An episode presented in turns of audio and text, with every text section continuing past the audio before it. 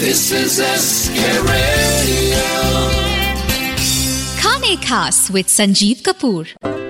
सभी सुनने वालों को संजीव कपूर का प्यार भरा नमस्कार।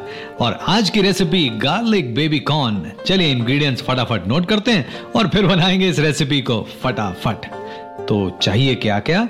करीब 30-40 बेबी कॉर्न जी हाँ आधे कटे हुए।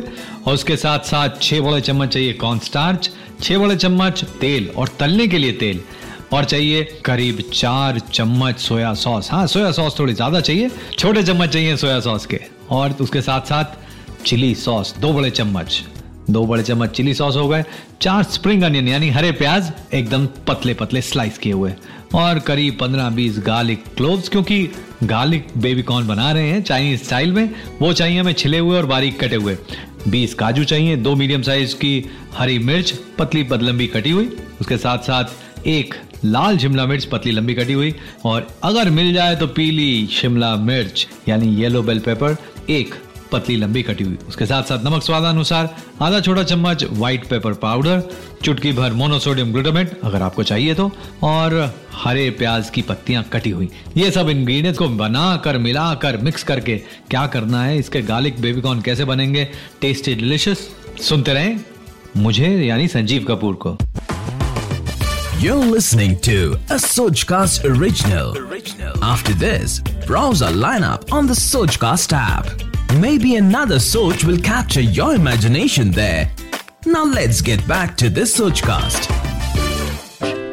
Welcome back सभी सुनने वालों को संजीव कपूर का प्यार भरा नमस्कार। आज की रेसिपी गार्लिक बेबीकॉर्न फटाफट बनाते हैं। इसके लिए जो बेबीकॉर्न है, आप एक काम कर सकते हैं। जो बेबीकॉर्न है, आप कैन वाले ले सकते हैं, ताज़े ले सकते हैं। ताज़े लेंगे तो बढ़िया है। तो इसको आपने आधा काट लिया और उसके बाद इसमें दो बड़े चम्मच कॉर्न स्टार्च डालकर इसमें दो छोटे चम्मच डालें सोया सॉस थोड़ी चिली सॉस अच्छी तरह से मिक्स करें।